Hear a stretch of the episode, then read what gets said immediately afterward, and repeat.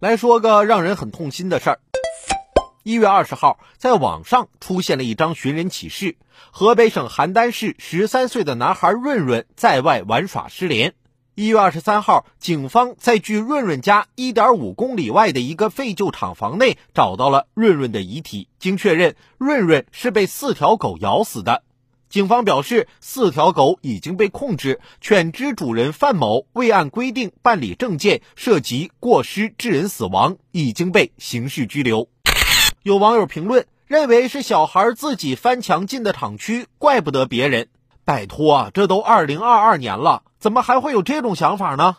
且不说这只是他们一厢情愿的猜测，什么证据都没有。就算是小孩子玩耍翻进了厂房，又如何呢？就算工厂保安抓住小偷，也没有剥夺他人生命的权利吧？